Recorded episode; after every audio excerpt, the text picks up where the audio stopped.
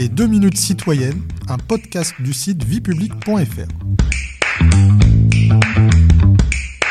Bonjour à tous, je suis Guillemette, rédactrice pour le site viepublic.fr et je vais aujourd'hui vous expliquer en quoi consiste le service public en France. Comment définir le service public? La notion de service public désigne une mission remplie par l'autorité publique ou sous sa responsabilité, par des établissements ou entreprises publiques, dans le but de satisfaire des besoins collectifs, éclairage public, espace vert, accès à l'information.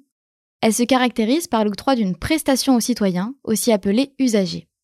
Les missions de service public peuvent avoir des finalités variées.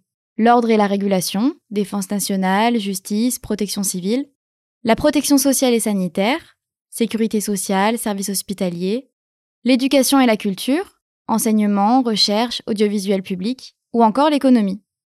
À quel principe le service public obéit-il? Le régime juridique du service public est organisé autour de trois principes. La continuité du service public, qui repose sur la nécessité de répondre aux besoins d'intérêt général sans interruption. L'égalité devant le service public, qui signifie que toute personne a un égal accès au service, participe dans la mesure de ses moyens aux charges financières résultant de ce service et doit être traitée de la même manière que tout autre usager du service. Enfin, l'adaptabilité ou mutabilité, qui implique que le service public ne doit pas demeurer immobile face aux évolutions de la société. Il doit répondre aux nouveaux besoins des usagers et suivre les innovations techniques. Quelles sont les différences entre service public et secteur public? Contrairement au service public, qui désigne une activité, le secteur public désigne l'ensemble des structures et organismes publics qui en ont la charge.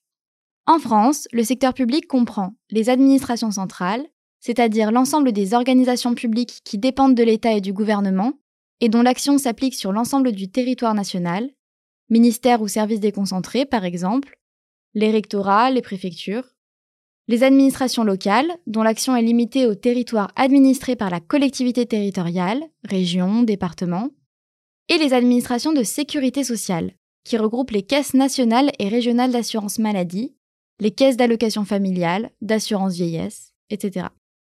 L'État peut également confier des missions de service public à des structures extérieures à l'administration.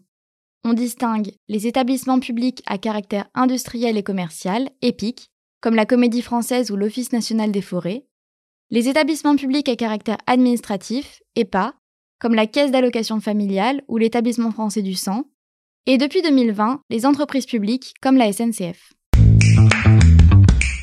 Vous pouvez réécouter ce podcast et toutes nos séries sur vos plateformes préférées et notre chaîne YouTube.